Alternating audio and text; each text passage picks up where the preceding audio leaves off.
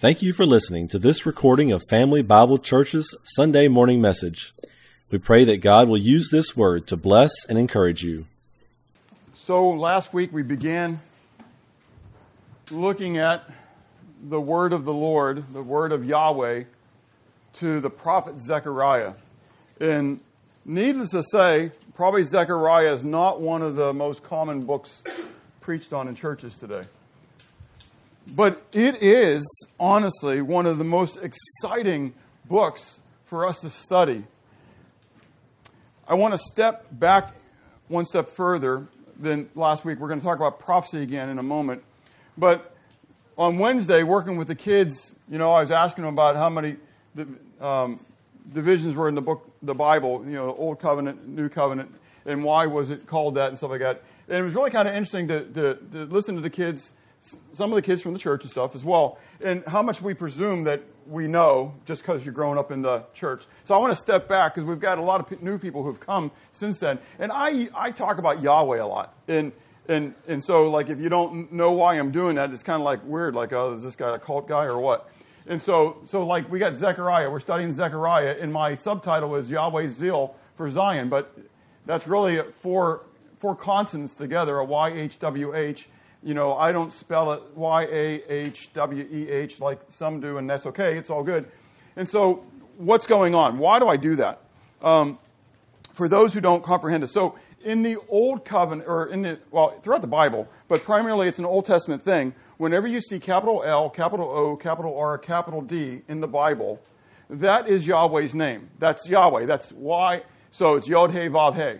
So Yod-Heh-Vav-Heh comes over into the English as the Yod is the Y, the Hey is the H, the Vav is the W, or a V, and then the Hey again as the H.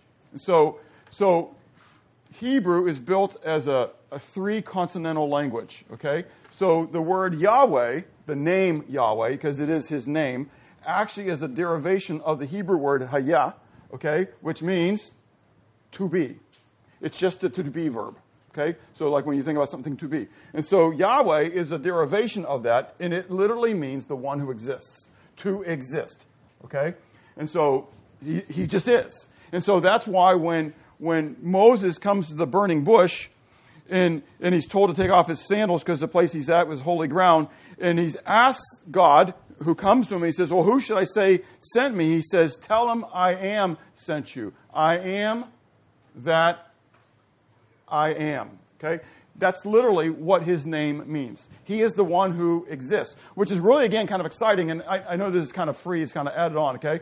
But the basis of all philosophy, so taking the Christianity is just a subset of religion, which is just a subset of philosophy from the world's perspective. So I get going from the world's perspective.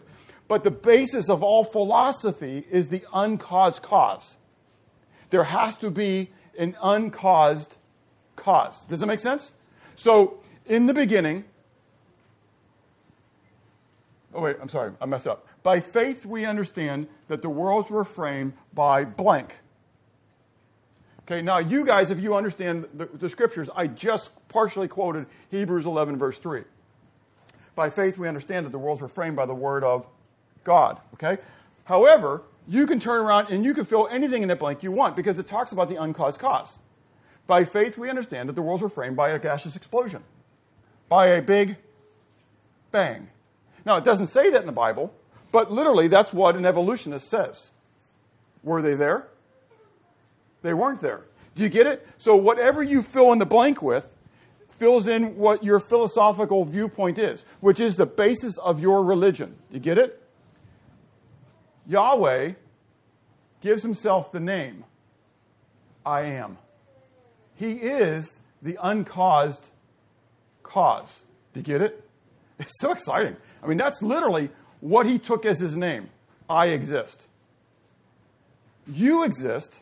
I exist because he exists. Do you get this? I mean, it's just... So anyways, so it's a little bit of a mind-boggling thing, but it's important as we play this thing out, okay? Because we're going to I talk about Yahweh a lot, and Zechariah is going to be talking about Yahweh a lot, okay? And so then we talk about Yahweh Sabaoth, okay? So when you see the Lord of host, again, we talked about this last week, the word Sabaoth or host isn't a choir. Like when we think about, you know, when we think about Christmas, we think about the angels and their harps and they're dancing and they're singing. That's not what it says. That's not what it is. They are warriors. The host is literally an army. There was an army that was surrounding Bethlehem at the time. Why? Because there was a spiritual war that was going on. We're going to talk about the spiritual war even more as we go through here and as we're going through Jeremiah in the morning, in the Sunday school time.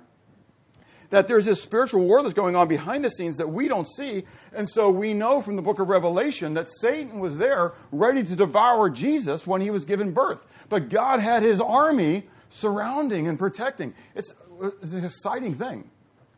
Zechariah was given these visions of the coming of Yahweh. Now, you need to focus on this, okay? Because Yahweh is the eternal one, okay? We're told in the book of Isaiah, and I don't have time to go there right now, but Isaiah 40 to Isaiah 48, if you read those 9 chapters, it's mind-boggling what all Yahweh declares about himself that is also declared about Jesus, okay? Yahweh declares in Isaiah 43, verse 10 and 11, he says, "There was no God before me, neither shall there be any formed after me. I alone am the Savior," okay? He alone is God. He's the creator of the heavens and the earth. He alone is the Savior. But we see this about Jesus, okay? And we're told that Yahweh, here as we get to Zechariah, and we're going to see it today in this passage, very clearly, Yahweh is going to come, and he's going to come, and he's going to dwell on the earth. He already has. And he's going to again. And it's so exciting. The deity of Jesus Christ comes out. And this is Old Testament. This isn't New Testament.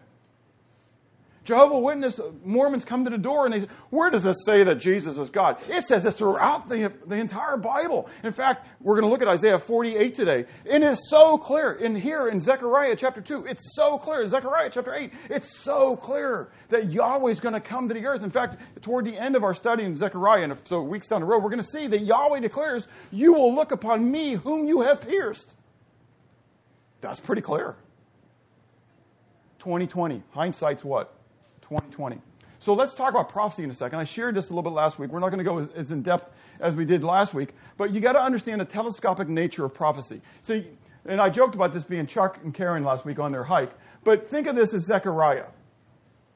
When Zechariah gets his prophecy, everything is what? It's future. It's way out there. He's looking way out here, and I don't have my pictures of Mount Adams and Mount Rainier today, okay? And I don't have my picture of Mount St. Helens being played into that with the clouds, okay? But you kind of get the same picture here, because here we have these two mountains way out here. So as he's looking, he's seeing this thing, because it looks pretty prominent, but there's also what? This mountain behind it. I want to submit to you that that's Jesus' first coming and Jesus' second coming, or maybe flipped in a sense, okay? But the idea is he's looking out there and he's seeing the coming of Messiah. He's seeing the coming of Yahweh, okay? But when he's looking out there, he's seeing a whole lot of stuff. And so, like in Jeremiah today, as we're looking at Jeremiah 30, going into 31, and we finish 31, we see in the middle of Jeremiah 31 this joyousness, because the Israel's coming back, and it's post-exilic, which I say the big term, when they came back from their exile in Babylon, okay? And there's going to be all this rejoicing, but we know that it's talked about being in the latter days. So it's really not that. It's really talking about what the days you're living in right now, with Israel being returned to the land from all over from the nations. Okay? It's really an exciting time that we live in today. But right in the middle of it, we read about Rachel weeping, bitter weeping for the loss of her children, Lamentations. When was that quoted? In Matthew, regarding the birth of Christ. When Herod tried to destroy Jesus, and he couldn't destroy Jesus because God had Joseph take him down into Egypt, but Herod went down and he killed all the babies. And we're told that that was a fulfillment of this prophecy in Jeremiah 31. Really an exciting stuff. It wasn't for the people living in Bethlehem in that day. But God says right on the end of it, he says, "But look, have strength, don't weep. I've got something better for you to come." And that's something for us to remember, that even when bad things happen, and bad things are going to get worse. Okay, I'm not a what do you call it? A fatalist. Okay, but I'm a biblicist. Okay, and as you study the Word of God, you realize that persecution's going to come. It already is throughout the world. We think as Americans we get a bye. We need to be ready to be able to stand, having done all to stand, okay? It's a spiritual war that we're living in. So Zechariah is looking out there, okay? And he's seeing these things. And as he's looking, there are some biblical prophecies that have a split or what I call partial fulfillments. So the illustration I've used a lot in Sunday school as we've been going through Jeremiah is for the Jews and the disciples, when they say to Jesus, but we thought that Elijah was supposed to come. Not you, but another Elijah, right? We thought Elijah was supposed to come, right? And the answer was, he has come. He has come. Who was Elijah? John the Baptist. But we know that in Revelation chapter 11, there will be two witnesses at the temple, conjecture, one of those is Elijah, the other is probably Moses, based upon the miracles. Mount of Transfiguration, yes, we look back to that. But the things that they're able to do that were recorded as being done in Revelation 11, it gives indicator that those probably are the two. But one of the things we're going to talk about as we come into this is prophecy is that we've got to be careful about conjecture, okay? God gives details in his words. Does it make sense? A lot of modern theology is based on conjecture, based upon logic, and we've got to be careful of that. Now, there is some things that we seek to compare spiritual things with spiritual things. We're going to talk about that today in somewhat a little bit of detail, okay? But it's important for us to understand certain things because do you remember the Berean Christians? Anybody remember who the Berean Christians were? Who were they? They studied the word every day. Who was telling them the word? Paul. The apostle Paul. Paul, the one who got the word of God. And they had the audacity to check Paul out. And Paul commended them and said, they're the most noble because they search the scriptures daily, seeking to find out whether the things that I'm saying are true. That's why I challenge you guys. Check the scriptures. Search it. Check me out. Look, James 3:1 says, be not many masters or teachers, for such of the greater condemnation. I will give an account to God for everything I teach, and I firmly believe that. I want you to study the scriptures. If I'm not teaching truth, I really want it to be borne out. Even before the end of the service, we have a question and answer. Even now, say, Bob, whoa, wait, stop. Because there's a dialogue, right? If I'm not teaching truth, I want it to be known. Make sense? Tell me I'm wrong. Show me I'm wrong. Because I want to teach truth. God desires all men to be saved and come to the knowledge of the truth. Truth. Okay, so as we consider the promise of Yahweh's coming to Zion, there are multiple fulfillments. The first coming to bring redemption to man, the second coming to bring rain to Jerusalem, okay? So we need to think about those things as we come back in. Again, we understand more looking back than was ever understood before, okay? Especially now that Israel is being brought back into the land. Now, what's really, really exciting, and I know you can't read all this, but you can go to Deuteronomy chapter 4. I'll give you a moment to find it, okay? What's really exciting about all this is that God had, through Moses, way back before Israel even entered into the land, God had already prophesied that all this stuff was going to occur. That Israel was going to go into the land, that they were going to turn over, they were going to look to idols. God was going to have to punish them. He was going to send them. He was going to scatter them into the nations. And then scattering them into the nations, at some point, they would turn back to Yahweh. And when they turned back to Yahweh, he would bring them back into the land. Isn't that kind of cool? Before they ever go into the land, God's warning them about this. Don't do it. But this is what's going to happen. So let me read it.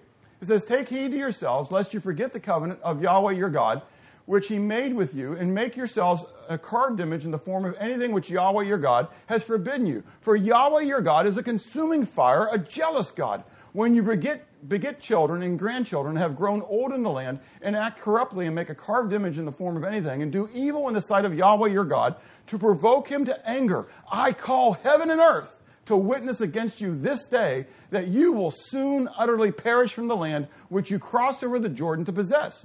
You will not prolong your days in it, but will be utterly destroyed. And Yahweh will scatter you among the peoples, nations. And you will be left few in number among the nations where Yahweh will drive you. And there you will serve gods the works of men's hands, wood and stone, which neither see nor hear, nor eat nor smell. But from there you will seek Yahweh your God, and you will find him if you seek him with all your heart and with all your soul. When you are in distress and all these things come upon you, in the latter days, when?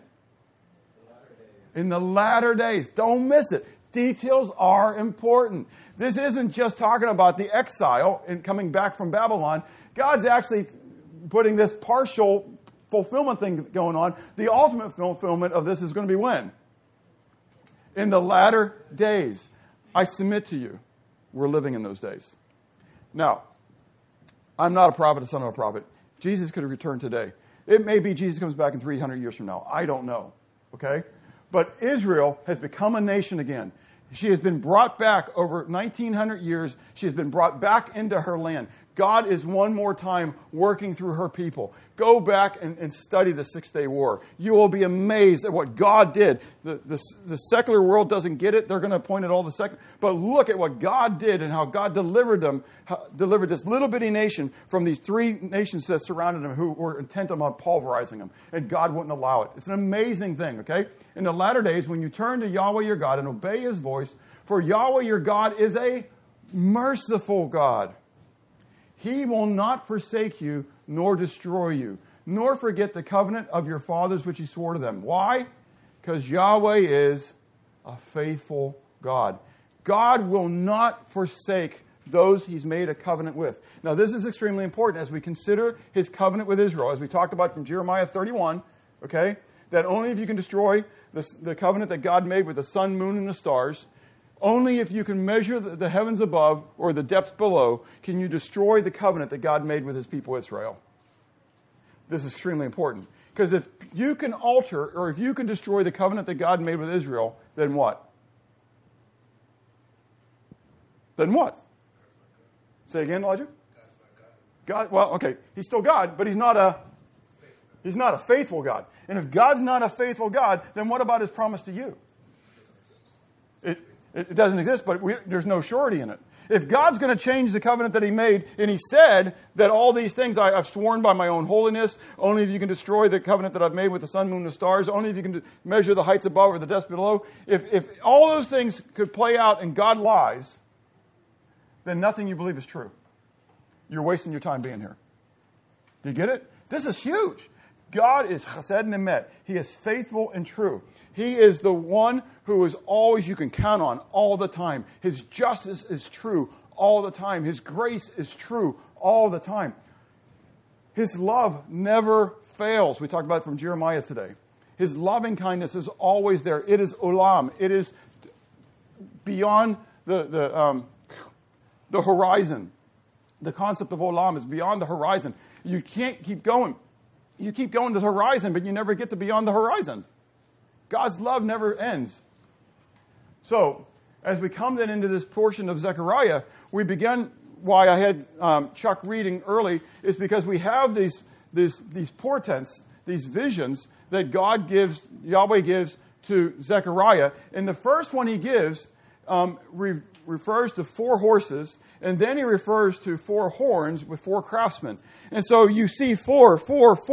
And so I was going to blow past this. You know, there's certain things you just don't want to, just blow past it, get on with the good stuff, right?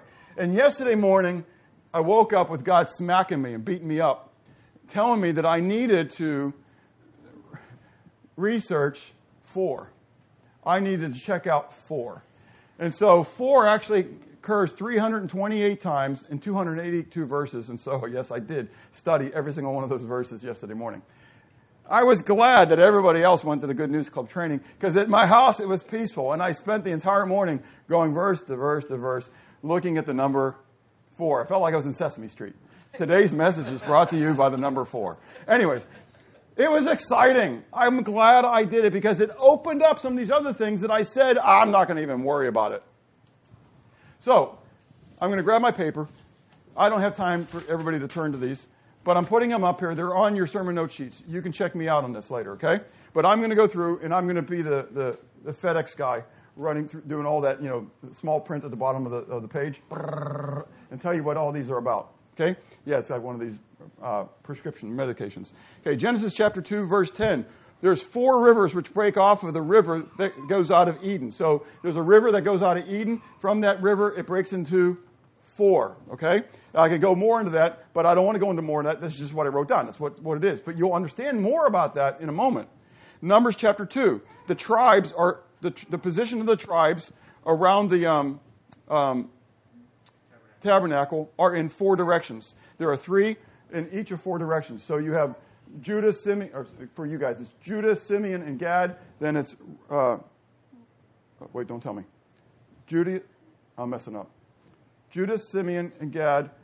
Reuben, Issachar, and Zebulun. Ephraim, Manasseh, and their younger brother, Benjamin. And then Dan, Asher, and Naphtali up north, okay? And so you kind of look at me kind of strange. I purposely memorized those years ago and try to keep working them. There's a reason why God tells us who they are. I can't tell you I fully got all of it, okay? But there's a reason why God does that, okay? One of the things here is coming out today. It's kind of really kind of fun. But there are four directions, three in each direction. We have 1 Corinthians 18, verses 32 to 35. Elijah, this is Elijah on Mount Carmel fighting the prophets of Baal, okay? Say again. First, what did I say? First Kings. It's something in the New Testament. No, it's First Kings. You said something. Oh, I said something. All right, forget what I said. First Kings 18.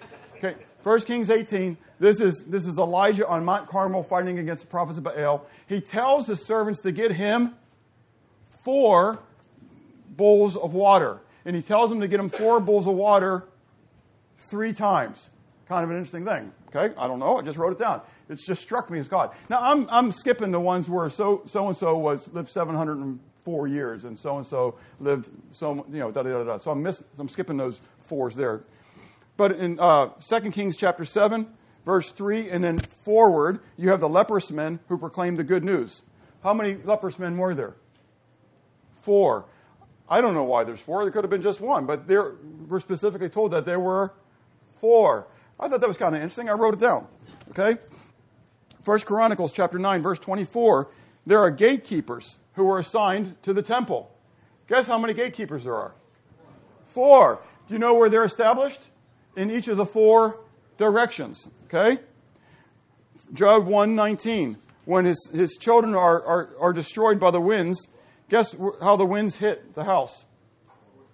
From the 4 corners. 4 winds hit 4 corners. Kind of an interesting little thought process there, too. Proverbs 30, verse 15 to 31. There are 4 groupings of 4 marvels. That's kind of an interesting thing. Jeremiah 49, verse 36. Elam will be scattered by the 4 winds into the 4 corners of the earth. Ezekiel chapter 1, verse 5 and following, and Ezekiel chapter 10, verse 8 and following, specifically verse 17 of chapter 1 and verse 11 of chapter 10, there were 4 cherubim, okay, who had 4 faces. They had 4 wheels, right? And they went in what? 4 directions. They never missed a direction. They went this way, then this way, then this way, then this way. They went in directions. They went in 4 directions, okay? Ezekiel 7, verse 1 to 3. The end has come to the 4 corners of the land. Ezekiel 37, verse 9. The valley of dry bones. Quote, come from the 4 winds, O breath, and breathe on these slain. Daniel chapter 11, verse 4. This is, we assume, Alexander, but Alexander's kingdom would be divided into what? 4, okay? And they would go to the 4 winds.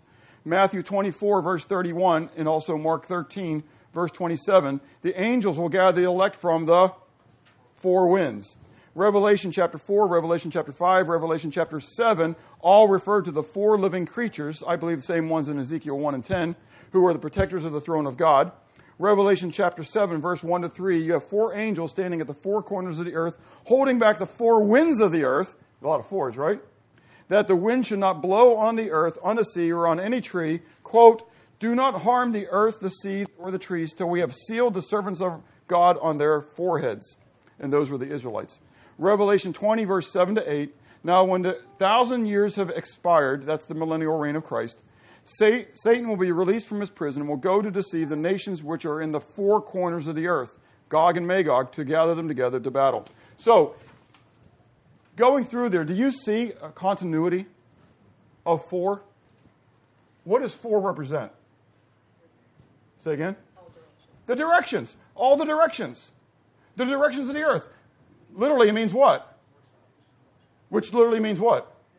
Everywhere. All around. Okay? That it's going to be everywhere. Okay? So the use of 4 in Scripture, in a sense, means surrounding. Okay? Very important.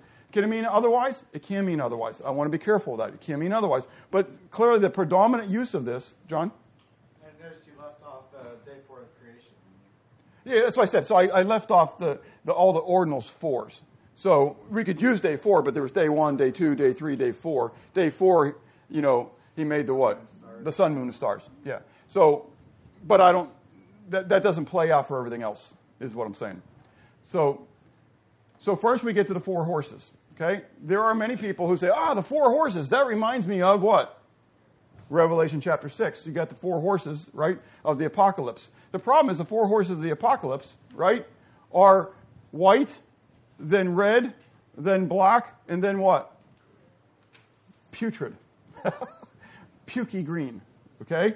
Because it's death. Okay? It's death. Okay? And so the word that's there is kind of this yellowish, greenish, pukish color is what it is. Okay? So whatever word you want to put in there. Okay? Here we have a red horse who's in front of a red, black, and sorrel horse. Okay? They're not the same colors. Secondly, the timing is, again, in the apocalypse, they come one after another. These horses all what? They come together.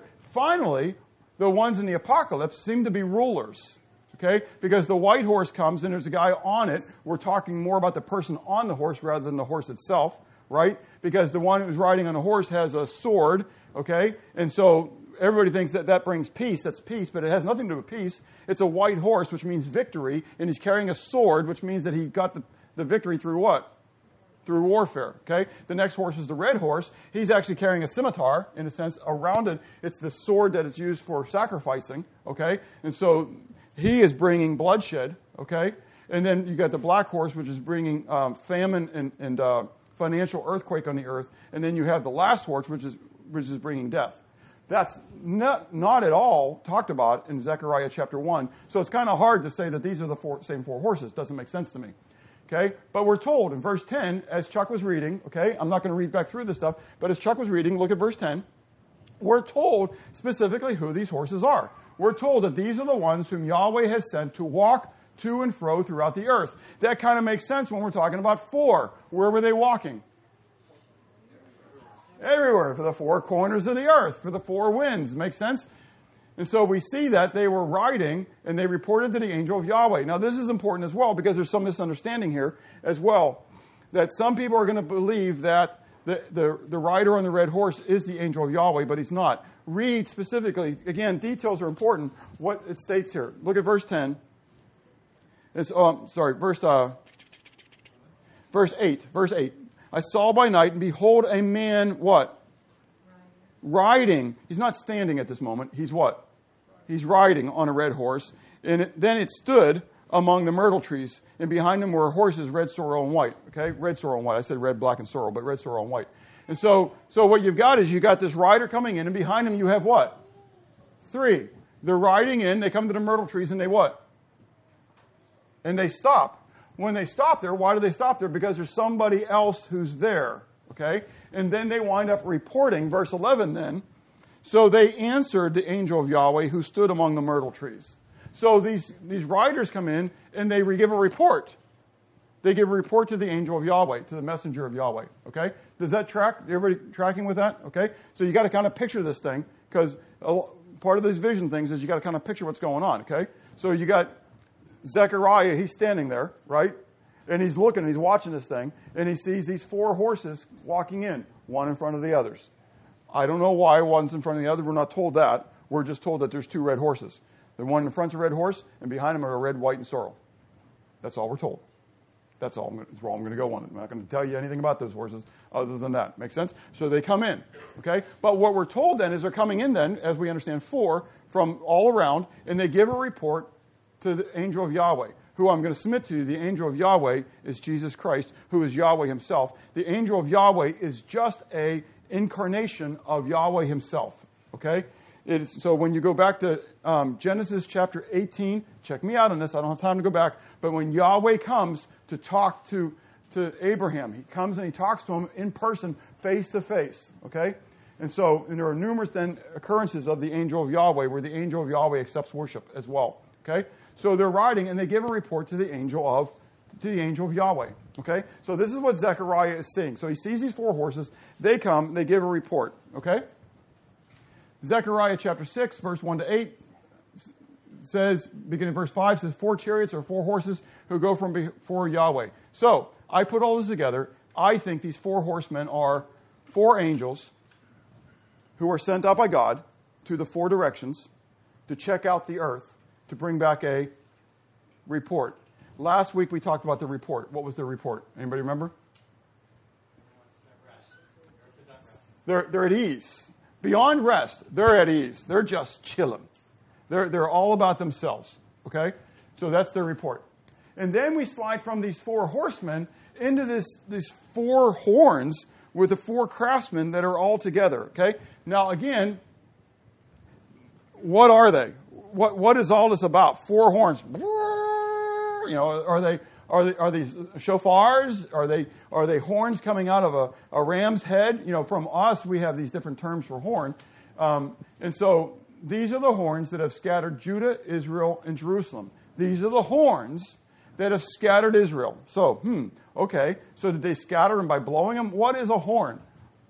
Well, in Daniel chapter 7, in chapter 8, we read about these horns that come. Okay, not necessarily these horns, but horns in Daniel 7 and Daniel 8. And we're told about that a horn is a representation of a ruler or a nation, okay? And so we're told about specifically then about Alexander, how he's a great horn, but then his horn is going to be broken off, and in its place, it's going to be replaced with 4 horns, and those 4 horns are going to go to the 4 winds, okay? So horns represent certain things. Now, there is also, in Daniel 7 and Daniel 8 then, 4 nations that are described. People who are from a reformed perspective. Now, I know for some, this may kind of be like, and that's okay. If it's going over your head, let it go over your head. It's really okay, okay? I kind of look at teaching like a smorgasbord, okay? You go to Golden Corral, you're not eating everything that's on the buffet. You're going to eat certain things. And I promise you, Marsh and I probably come back with different plates. Make sense? I'm grabbing stuff different than she is, okay? And so there's going to be things that I enjoy, things that she enjoys. So I'm kind of doing this when I'm presenting, okay? So if some of this is going to go over your head, let it go over your head. It's really okay. But for those who are interested in this part of it, okay, this is critical. Those who are a reformed or covenantal perspective, they want to see these 4 horns that we're going to be talking about in Zechariah as Babylon, Medo-Persia, Greece, and Rome, because they don't want to believe that God is once again going to work through Israel, okay? And because the church, they make the church Israel and Israel the church, okay? Because they do that, okay? And that all starts way back with Romanism, okay?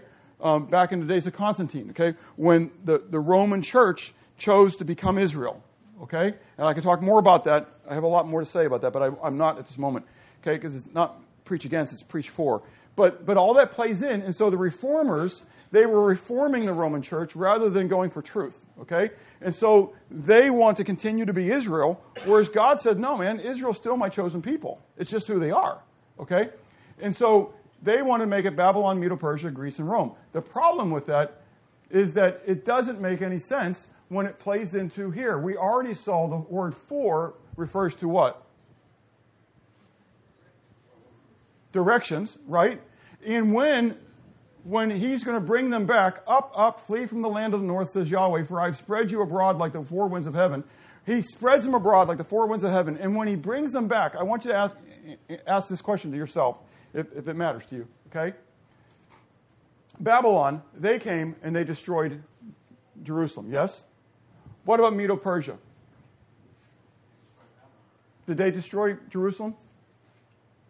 No. Who did they destroy? Babylon. Do you get it? Medo-Persia has nothing to do with Israel. Other than it was God used Medo-Persia to do what? Send them back! To rebuild the temple. This has nothing to do with this. So this nation wasn't one of the ones who actually scattered them. Make sense?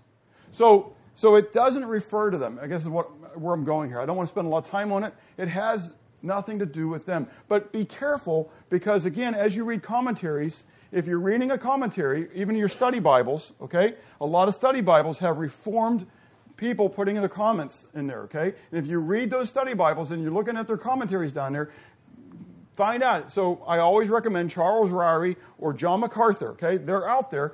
If you use those guys are good as far as giving you theology, quote unquote, okay? And so you got to be careful. In ESV, the ESV was written by Reformed for Reformed persuasion. Okay, so consumer beware. That's all I'm saying. It's free, but there's a reason why they wrote it. Okay? Isaiah 11. I want everybody to go to Isaiah 11, because this gives us the actual answer. This is amazing. God has it in His Word. Isaiah 11. And yes, I actually found this while I was looking through all the fours. The fours were with me. Anyways.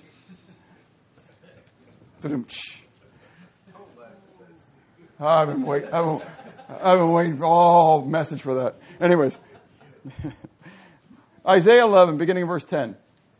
And in that day there shall be a root of Jesse, who shall stand as a banner to the people. For the Gentiles, who? The Gentiles shall seek him, and his resting place shall be glorious. And it shall come to pass in that day that the Lord shall set his hand again the second time to recover the remnant of his people who are left. Do you read that? He's going to do it what? A second time, which doesn't mean the exile. This means that even beyond the exile, God already knows he's going to bring them back once, and then he's going to bring them back again. And at that time, the Gentiles are going to be a part of it. How exciting is this, huh? So he's going to gather them together, second time, to recover the remnant of his people who are left, from Assyria and Egypt, from Pathros and Cush, from Elam and Shinar, from Hamath and the islands of the sea. How many froms? Four. How many directions? Four. Where is God gathering his people from? For the four corners of the earth. It's pretty simple, isn't it? I don't have to make this into Babylon, Medo-Persia, and all this kind of stuff. It's just exactly what it wants, what it says. But then we get to these craftsmen. This is kind of fun. This is the only thing I have to tell you about the craftsmen. This is really kind of exciting. Who are the craftsmen? The craftsmen are coming to terrify them, to cast out the horns of the nations that lifted up their horn against the land of Judah to scatter it. In 2 Samuel 5:11, you'll read what the word craftsman is, because in some of your Bibles you may have carpenters there, or you may have engravers there. They were actually craftsmen. So a carpenter is a craftsman of wood. A mason is a craftsman of stone. A little aside, Joseph, the father of Jesus, wasn't a carpenter. He was a craftsman. Small little thing, but who is God? Who is Yahweh? He's the ultimate what? Craftsman. He's the ultimate master craftsman. How cool is that? So when he came to the earth, he would be the son of a what? Master craftsman. Isn't that kind of cool? Anyways, little aside. So anyways, the craftsmen, they come though. They have a purpose, and that is to terrify and to cast out the horns of the nations. So what's the importance of all this? There exists a spiritual war. There are these nations that are out there that are gathering together, these horns that are continually gathering together, okay, against Israel. They want to destroy the plan of God. Now, is it people? Is it man? No. Where ultimately is the war? It's a spiritual war. Who is in charge of the enemy? Satan. There's a satanic plot going on here. It never, ever ends. Do you know why Hitler did what Hitler did? It's part of the spiritual war. Satan's always trying to do what?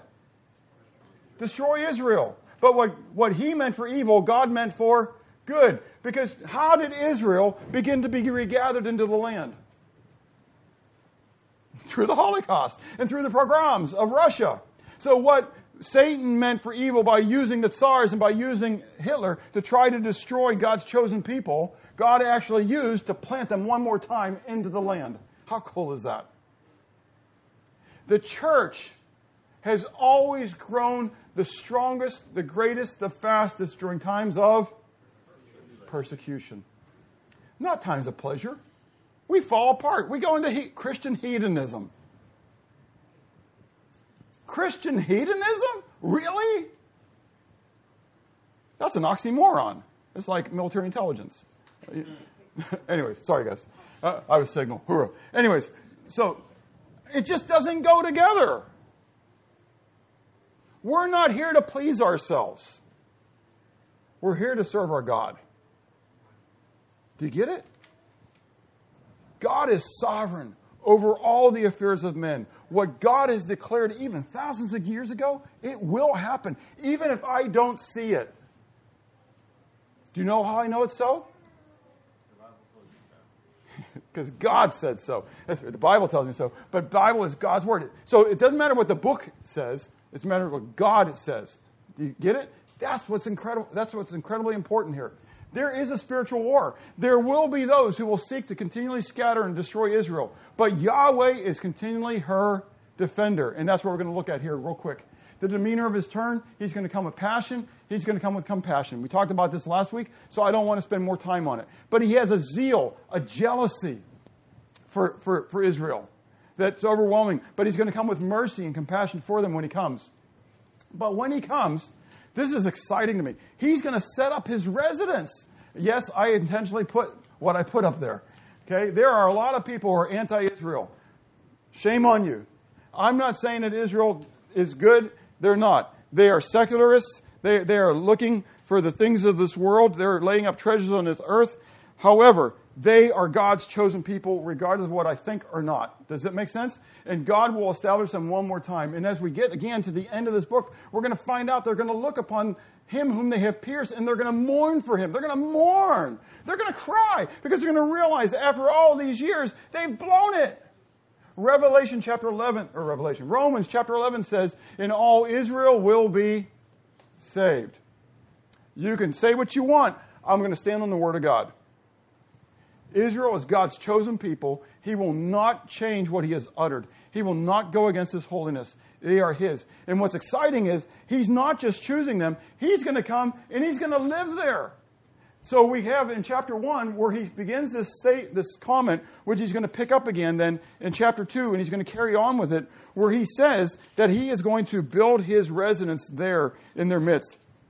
I left my notepad. No, that's Jeremiah. That's why I looked during that last hymn. I looked down and I went, oh, I left that folder in my bag back there.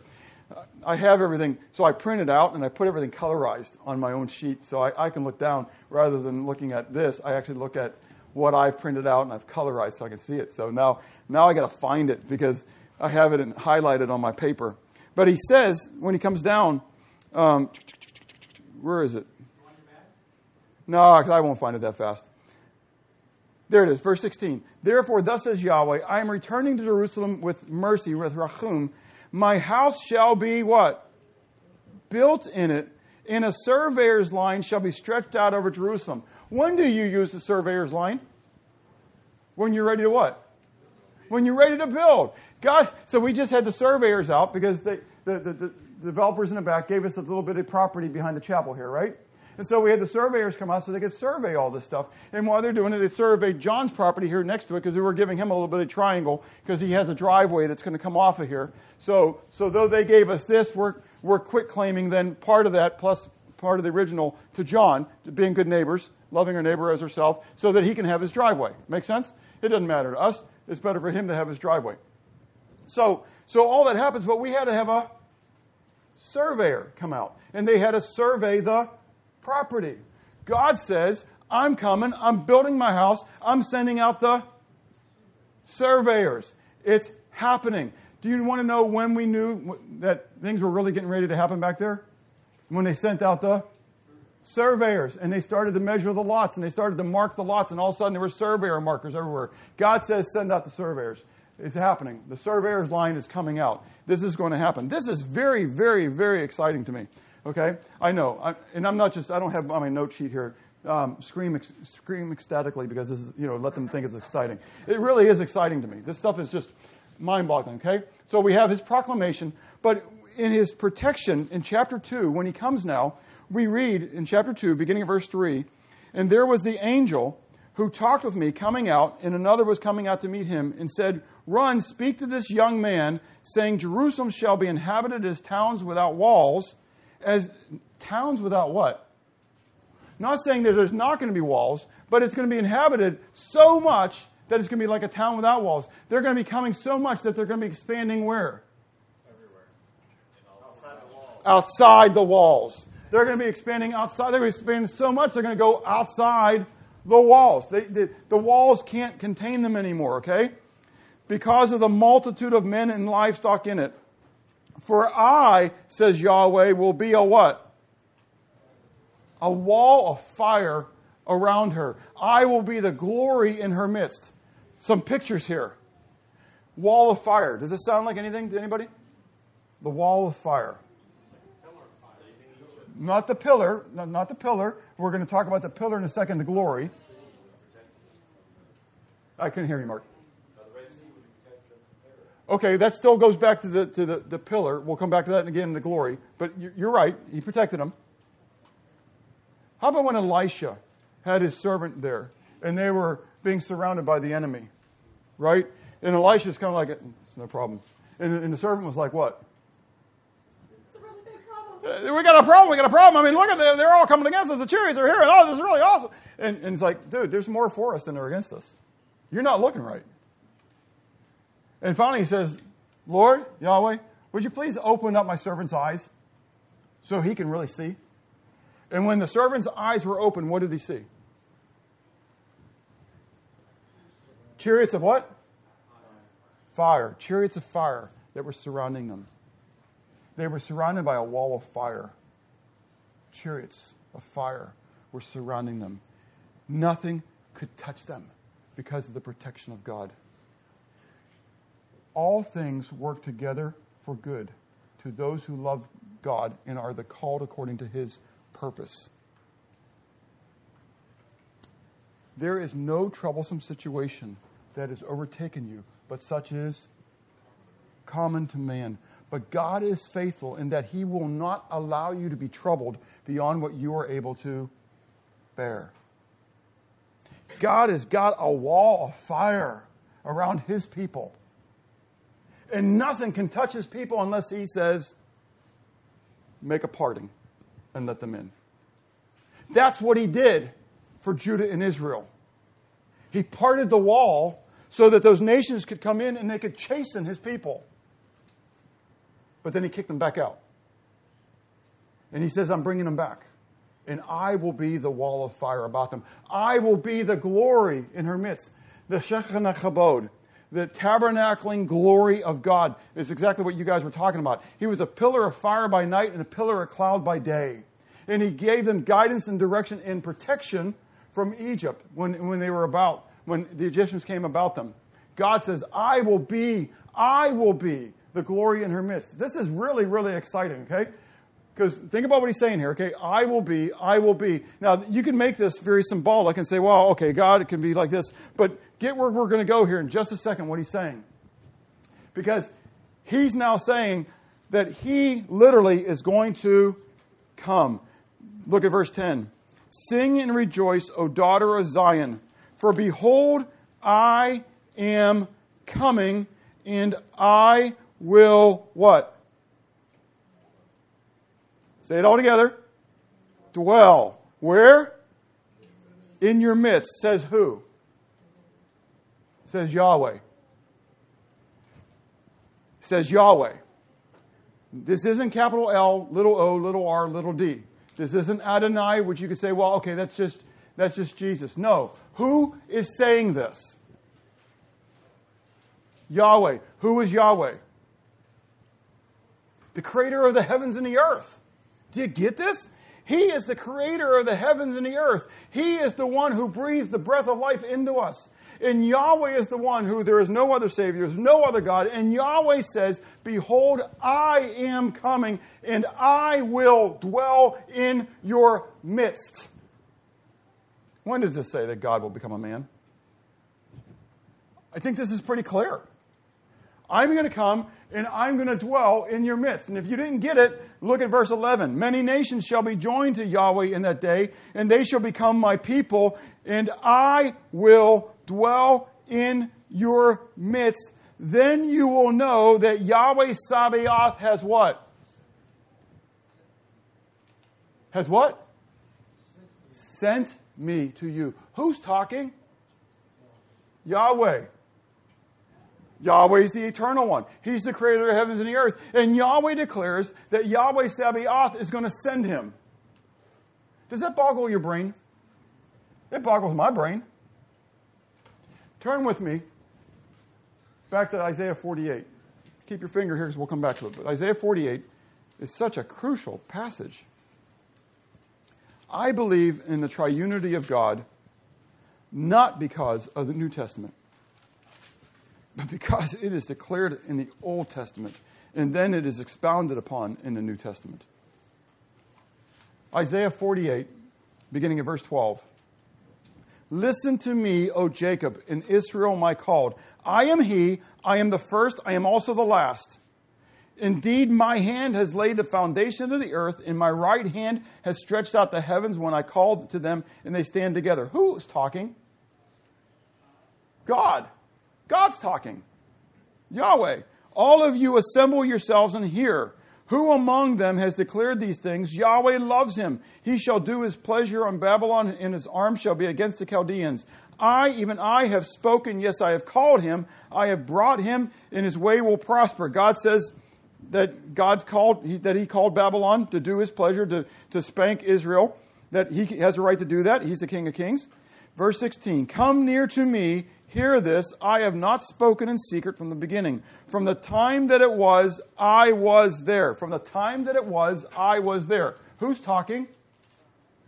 Yahweh. And now, Yahweh Adonai and his Spirit have sent me. Yahweh Adonai and Yahweh Ruach sent Yahweh. I get 3 out of that. I don't know about you. That's Old Testament. That's Old Testament. That's kind of mind-boggling. I can't comprehend the Godhead. I'm not here to tell you that I got it all settled. I'm a mortal man. I'm finite. The eternal, as a math major, infinity drives me bonkers. My head spins and spins and spins and spins and spins. I can't stand it. I got to stop and say, God, I can't handle this. I'm a body, a soul, and a spirit. I can't comprehend that. I can't comprehend. Yes, you do. No, you don't. Yes, you do. No, you don't. Stop. I can't comprehend how the battle goes on in my own body. Did you get that? How can I comprehend God? But I'm made in his image and his likeness. I'm a spirit being because God is a what? Spirit. And those who worship him must worship him in spirit and truth. Do you get it? It's an amazing thing. I have a body which relates to the earth. I have a soul which relates to people. I have a spirit which relates to God. Animals don't have that spirit. Animals have a body, they have a soul, but they don't have a spirit. Plants, they have a body, but they don't have a soul. They don't have a spirit. God made us in his image and likeness. How cool is that? And God has revealed in his word what he is like. And throughout all of his creation, he puts these threes out there to continually represent who he is. And we're told in Romans chapter 1, what may be known of his Godhead has been revealed in his very creation. So men are without excuse. Because all they knew the truth, they suppressed it. They chose not to believe it. It's here. It's so clear. It's written right here for us. I mean, you guys saw it as we read it. I'm not making it up. I mean, I try to get the Mormons to read Isaiah 43:10 and Isaiah 48, and they're like, you're setting me up. I said, no, I'm really not. I said, in a sense, yes, I am, but I just want you to what? Read God's word. And you tell me what God's word says. If that's setting you up, then I'm setting you up. I'm not interpreting it. Just you tell me what it says. We're not going to go to these other. We'll get to the other one in Zechariah chapter 8 in a few weeks. But in Zechariah 8, we see the exact same thing. We need to fly on. The possession of Yahweh. In the end, Judah will be his inheritance. God has declared that Israel is his. He will once again choose Israel, and he will come and he will set up his residence there. What's very exciting, Revelation chapter 11, Revelation 11, go and check me out. In Revelation 11, beginning of verse 1, we read about a temple being rebuilt in Jerusalem. It's already there. And the measuring line is there to measure it. There's a whole lot of debate going on about the Temple Mount right now, trying to figure out where they can build that temple. I don't have time to get into all that. That's exciting stuff for me. And you got to understand, you can go to templeinstitute.org, I think it is. Am I right? Anybody remember that? Templeinstitute.org. Yes. Okay? And you can see they've got everything ready for the temple. They've got it all. They've got a priesthood that's been set aside for a whole generation. They are cleansed. They've got the altar of burnt sacrifices already ready. They've got all the utensils already ready. All they're missing is the temple. I'm telling you, everything is ripe. It's sitting here. I mean, the fruit is like falling off the trees, guys. This ought to be something that is thrilling and exciting to us. We ought to be, of all men, the ones who are studying God's Word. So, what is your view of the future of Israel? What is your view of God? They really go together in my brain. Because what you say about Israel is really what you indicate about God. Who is Yahweh to you? Is he your shepherd? Psalm 23, Yahweh is my shepherd. He wants to have this personal relationship with you. He's not just this God who's out there. He is intricately involved with his people. Jesus said, "This is life eternal, that they may know you, the only true God, and Jesus Christ whom you sent." It's about this personal relationship thing. It's not about this kind of standoff study of God, theology. No, it's knowing God and what he's all about. Is there a need to change the way you think and therefore change the way you act? Let's pray. Father, thank you for your love. Thank you for your goodness to us. Oh, it's so amazing to me as I read your word and I see specific in passages like this, Lord, where you have declared so clearly that you were going to come and you were going to live on this earth, God in the flesh. Just, it's mind-boggling to me, Lord. I can't comprehend it. I can't comprehend how you, who are the eternal one, who created the entire universe, which we can't even measure, how you brought yourself, not only as a baby, not as a man, but Lord, as a zygote, as a one cell within Mary, and how you allowed then that to grow and to be born and to live for 30 years and then to proclaim your message and to allow yourself to be crucified in order that you could be raised from the dead, in order that you would be able to pay the penalty of my sins. Lord, you are so awesome. Forgive us, Lord, for taking all that for granted. Lord, we live ho-hum lives. We get so caught up in today. We worry about whether we're going to put apple butter on our toast or whether we're going to put grape jelly on our toast. Lord, we get upset about what pair of shoes we have to wear. Lord, we get concerned over whether we have air conditioning in our cars. There's such an eternal thing going on right in front of us. And I miss it. We miss it all the time. Oh, God, forgive us for that. Help us to hunger for you. Help us to be overwhelmed by who you are, to give you the glory that you rightly deserve. We ask these things in Jesus' name. Amen.